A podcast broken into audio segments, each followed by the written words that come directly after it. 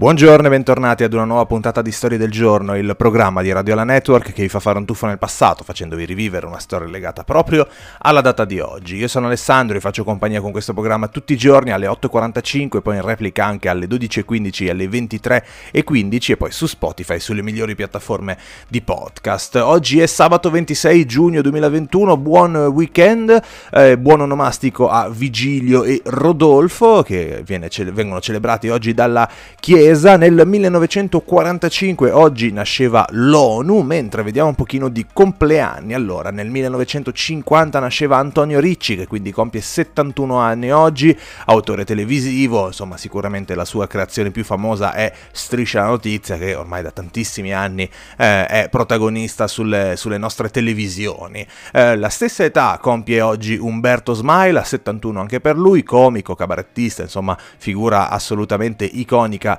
eh, della commedia italiana, eh, mentre per quanto riguarda lo sport sono 53 gli anni che compie oggi Paolo Maldini, leggenda del calcio italiano, leggenda del Milan in particolare, ha vinto 7 scudetti e 5 Champions League, pensate un po' che palmarès niente male, oltre a una serie ovviamente di altri eh, titoli. Compie invece 50 anni Max Biagi, campione eh, del motociclismo, ha vinto 4 motomondiali, nella sua carriera conta 42 vittorie vittorie e 111 podi. Compie 69 anni invece Gaetano Curreri, cantautore leader del gruppo degli Stadio, ma la puntata di oggi rimaniamo sulla musica, musica però internazionale perché compie 28 anni la pop star mondiale Ariana Grande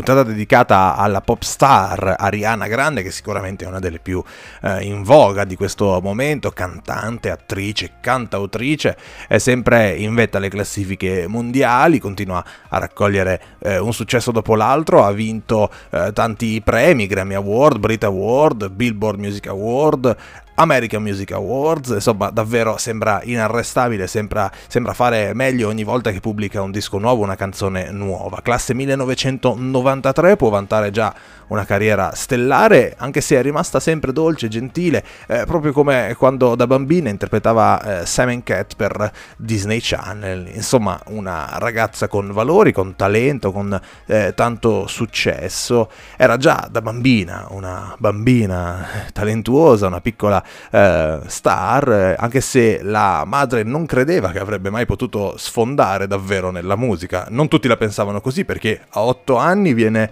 notata da Gloria Stefan che non troverà mezzi termini per esprimere il suo talento, insomma per esprimere quello che eh, pensa di lei, le dice tu sei nata per fare questo e alla fine il destino evidentemente le darà e come le darà ragione. E così dopo eh, tanti successi, tante soddisfazioni, fra cui quello di essere stata paragonata a una piccola Mariah Carey in miniatura, di aver avuto eh, l'occasione di cantare anche alla Casa Bianca. Oggi Ariana è sicuramente una delle più famose artiste della scena internazionale. Nasce in Florida, ma ha del sangue italiano che le scorre nelle vene. Pensate che la nonna ha delle origini abruzzesi e in alcune interviste la cantante eh, rivela di essere stata viziata con i pranzi a base di pasta al pomodoro e carne e formaggio. Ora non mangia molto cibo italiano vegetariano in realtà perché ha abbandonato alcune abitudini alimentari per abbracciare la dieta vegana, però insomma pare che